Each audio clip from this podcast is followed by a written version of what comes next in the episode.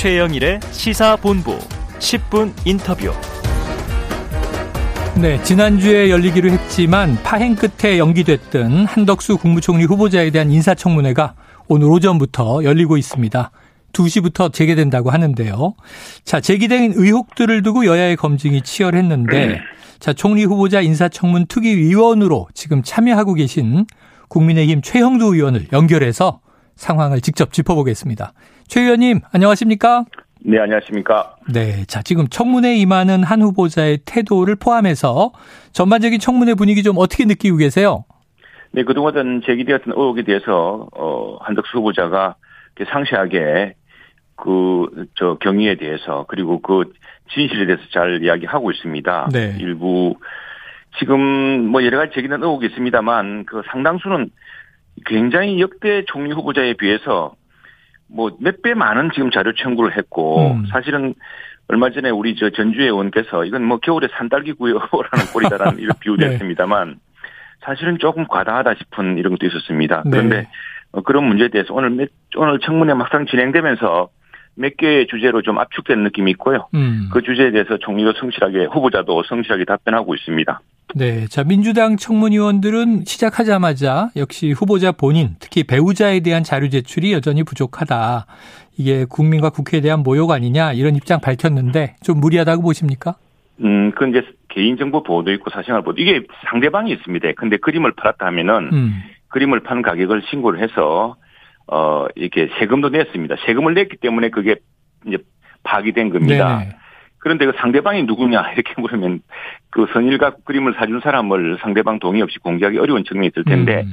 이게 무슨 어 또 무슨 다른 약점이 있는 것처럼 이야기하고 그러는데 오늘 총리가 총리 후보자가 답변한 것 중에 하나 인상적인 것은 근데 뭐 총리 후보자의 부인은 서울 미대를 나오신 분입니다. 네. 대학교 때 이미 그 국회의장상 또 박, 당시에 박정희 대통령이었다고 하는데 음. 그때 뭐 대통령의 어떤 그 치하를 받았던 그런 기억까지 이제 다 어, 청문회에서 밝혔는데 그 나름대로 굉장히 그 실력 있는 이제 서울미대 출신의 작은데 남편 때문에 공직생활 때문에 그걸 못했죠. 그래서 음. 한번 이라, 이런 일라도 소개를 했습니다. 언젠가 무역협회장이 당시 무역협회장이 어, 그림을 좀 사자라고 이야기했는데 남편이 공직에 있기 때문에 절대로 못 판다고 했다는 여러 차례 고사했다는. 그런 일화도 소개했습니다. 네. 그리고 오늘 뭐 김현장에서 고액받은 이야기가 나왔는데 오후에 계속 저도 이야기를 하겠습니다만 네네.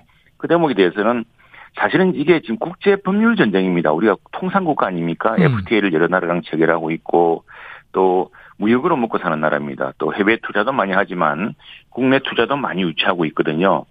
여기에는 막대한 또 그 국제적인 법률 서비스, 그러니까 통상법규, 그다음에 제도 이런 문제에 대한 어, 상담이 필요하고 컨설팅이 필요하거든요. 그래서 이 수요가 굉장히 높은데 외국에서 예컨대 투자하는 사람들도 국내법에 대한 의구심이라든가 통상법과의 차이의 차이라든가 또는 여러 환경에 대해서 물어보게 되는데 그 국내 그 지금 법률 서비스 수요가 굉장히 많습니다.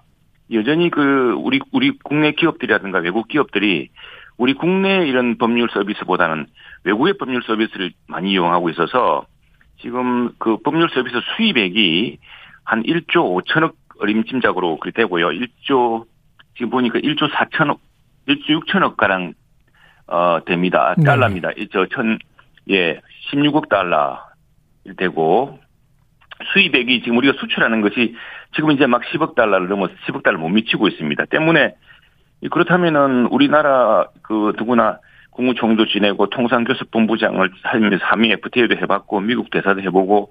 영어도 잘하고 하버드 경제학 박사인 분이 국내 기업들이나 국제 기업들한테 서비스하지 않고 그렇다면은 다른 나라 총리들 출신들 총리들 그런데 캐나다 같은 경우도 총리들이 달러 펌에 가고 하거든요. 미국 음. 같은 경우는 어 이런 그 다수당 대표 공화당 대표가 또 로펌도 가고 합니다. 이게 사실은 크게 국제적인 법률 전쟁이고 또 큰 지식과 이런 그 통찰력에 관한 어 경쟁이기 때문에. 고위직을 했다고 해서 그것이 어떤 로펌이라든가 배척되는 것이 아니라 적극적으로 활용되는 분위기거든요. 네네. 문제는 그 과정에서 이해상충이 있었냐의 문제인데 오히려 국가 이익을 위해서 또 국내 기업들의 해외 투자라든가 이런 데서 또, 또 국가적으로 투자를 유치하기 위해서 기했다는 점을 오히려 살펴봐야 되지 않을까 싶습니다. 네, 자 대형 로펌에서 일하면서 뭐 국익을 위해서 일했다면요 아무 문제 없을 그렇, 것 같고요. 그렇습니다. 혹시 또 예, 그, 그걸 따져보면 좋겠습니다. 예, 네, 뭐 국익에 반하는 일은 없었을까 하는 이제 의혹들인데 이 청문회 지켜보기로 네. 하고요. 네네. 론스타와 연관성 뭐 이런 것도 있습니다. 음, 그런데 론스타 그 이야기는 이제 좀 또 오늘 청문회 오전에 쟁점이 되었습니다. 네네. 민주당원이 물었고 어, 총리 후보자는 여기에 대해서 그것은 완전히 총리 후보자가 이걸 론스타를 대행해 준 게 아니고요. 우리 음. 정부를 대행해서 의견서를 낸 겁니다. 네네. 그걸 론스타가 발췌 왜곡한 것인데, 근데 국내에 그런 정서가 있지만 그런 그런 무슨 반응이 있지만이란 걸 뭐 이렇게 가지고 발췌를 한 것인데, 그러나 이 문제는 국익을 위해서 이렇게 해야 되고 저렇게 해야 되고 하는 이런 자세한 내용을 밝혔고, 음. 예 그것에 대해서 그 론스타 쪽에서 그걸 이용한 것인데 상세한 내용이 필요하면은. 어, 자기는 지금 총리 후보자는 갖고 있지 못한답니다. 그리고 제공했기 때문에 그걸 제공 공개할 수 없지만 정부가 갖고 있기 때문에 우리 정부가, 지금 네. 문재인 정부가 그걸 다 공개하면은 그 내용에, 어, 총리 후보자가 어떤, 어, 저 소명을 했는지가 다 드러나 있다고 그렇게 답변했습니다. 네, 론스타 쪽이 아니라 우리 국가의 네. 입장을 대변했다. 그렇습니다. 알겠습니다. 네네. 자, 그런데 이제 문제는 또 단기간에 한 뭐 재산이 사십억이 불었다든가. 네네. 그러다 보니까 이게 전관예우 의혹이 있는 거예요. 요건 좀 해소가 됐다고 보십니까? 네, 그 부분은 사실은 문재인 정부 들어서 집값이 너무 올라가지고. 네. 우리 민주당 청문위원님들도 재산이 다 늘었습니다. 저는 재산이 네. 안 늘었습니다만. 그리고 이제 이 뭐 과다한 저 급여 아니었냐 그러는데 급여가 많으면 또 세금도 많습니다. 제가 납세액을 한번 살펴보니까 지난 오 년 동안 한 뭐 한 삼, 사, 한 사억씩 그 전체 수입이 사억이면 세전 수입이죠. 네네. 그럼 납세액수가 거의 이억씩 가깝습니다. 음. 그리고 이게 그, 로, 어, 김현장 같은 것이 이게 조합형 뭐 법무법인인가, 그러니까 법무사무실이 돼가지고요. 네. 이 개인이 쓰는 경비는 모두 포함됩니다. 그러니까 별도의 법인카드도 없고, 운전기사 경비도 없고, 그냥 이게 나오면 거기에 그, 뭐 모든 비용이 다 포함되기 때문에 그걸 단순한 그, 이런 대기업이라든가 또는 공직자의 급여와 비교하는 것은 조금 차이가 있는 것 같습니다. 네, 알겠습니다. 그런데 우선에 납세액도 상당히 많았다는 점. 네. 예, 그 점을 강조하고 싶습니다. 알겠습니다. 자, 그런데 이제 한 일주일 미뤄져서 청문회가 열리다 보니까. 네네. 뭐 한쪽은 또 좀 김 빠진 청문회다 이런 이제 평가도 있고요. 또 그런데 언론 검증이 계속되면서 국민의 부정적인 평가는 올라갔다. 예를 들면 이제 한국갤럽 지난 이십육일, 그렇습니다. 이십팔일. 예. 십팔 세 이상 천삼 명 대상으로 실시한 여론조사를 보니까 적합하다 삼십 퍼센트, 부적합하다 삼십칠 퍼센트. 이런 좀 국민적 여론은 어떻게 보세요? 저도 참 왜 어, 사실 총리 인준 청문회는 법에 따라서 이십일 내에 마쳐야 되거든요. 네. 청문회를 이십일 내에 마치지 않은 적은 없습니다. 이십일일 날 끝낸 적은 있습니다. 이십일일째. 음. 왜냐하면은 그 뒤에 청문 보고서 채택하고 또 국회에서 인준 표결하는 것은 다른 문제고요. 네.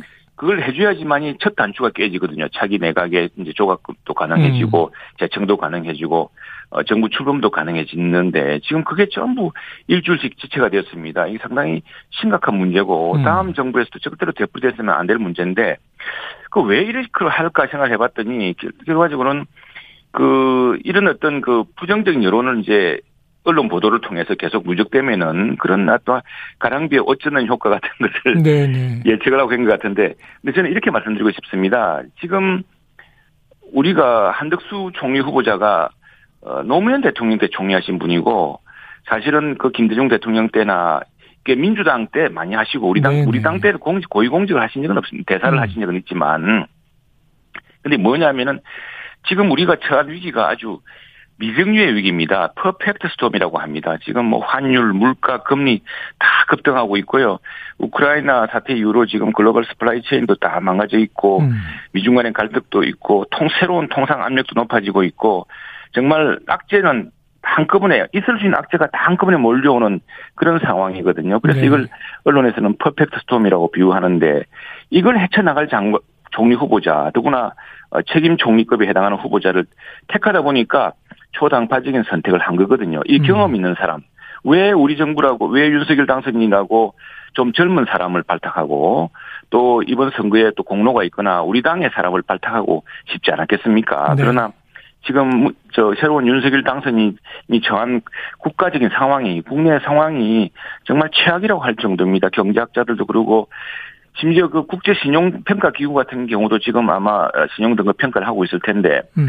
급격한 국가부채 증가 때문에 상당히 고민하고 있는 것으로, 이건 뭐 이미 지난 이월 달에 우리 네. 부총리가, 경제부총리가 국회 예결위 저 제질의에 대한 답변으로, 저도 깜짝 놀랄 답변으로 했습니다. 상당히 그 신용등급 평가를 우려하고 있다. 음.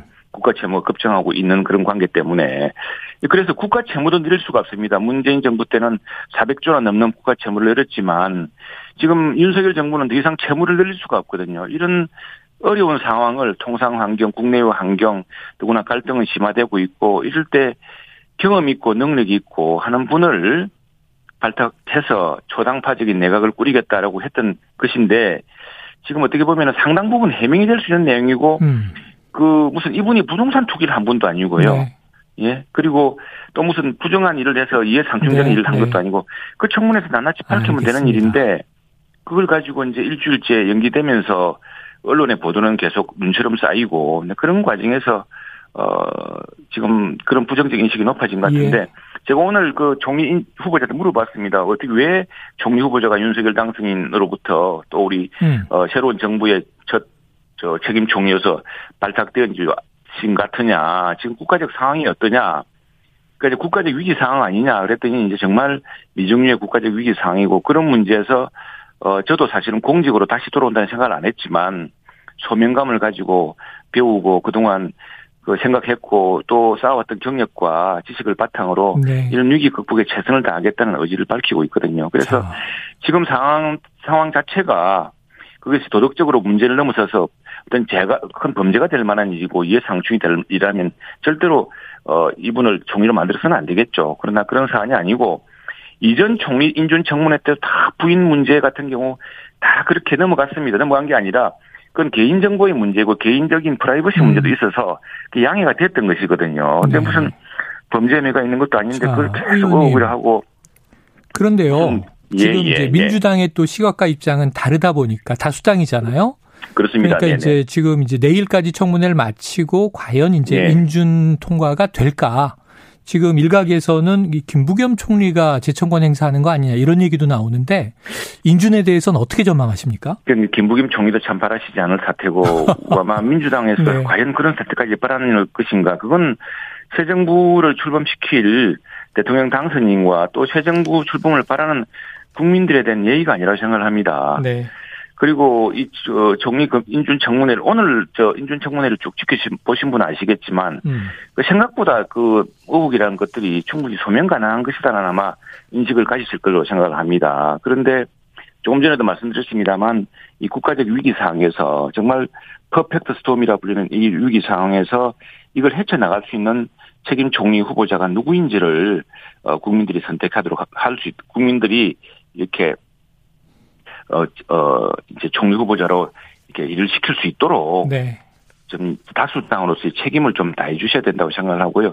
바로 그것 때문에 다수당의 이 표결 때문에 저희들이 상당히 자료 요청이라든가 또 청문 일정을 늦추는 것이 부당함에도 저희들이 지금 따라가고 있는 겁니다. 네. 제발 표결을 통해서 어, 우리 나라가 처한 이 위기 상황을 함께 극복할 수 있도록 이렇게 힘을 좀 모았으면 좋겠습니다. 알겠습니다. 의원님, 뭐 일단 내일 청문회 하고요. 이번 네네. 주에서 다음 주까지 청문회가 쭉 이어지니까요. 네네. 전체적으로 보고 나서 자, 민주당과 국민의당 상황을 또 한번 정리하는 시간 가져보도록 네. 하겠습니다. 네, 오늘 말씀 여기까지 듣죠. 고맙습니다. 네네. 남은 시간 감사합니다. 고생해 주십시오. 네, 감사합니다. 네, 자, 지금까지 한덕수 총리 후보자, 지금 인사청문특위위원으로 참여하고 있는 최영두 국민의힘 의원이었습니다.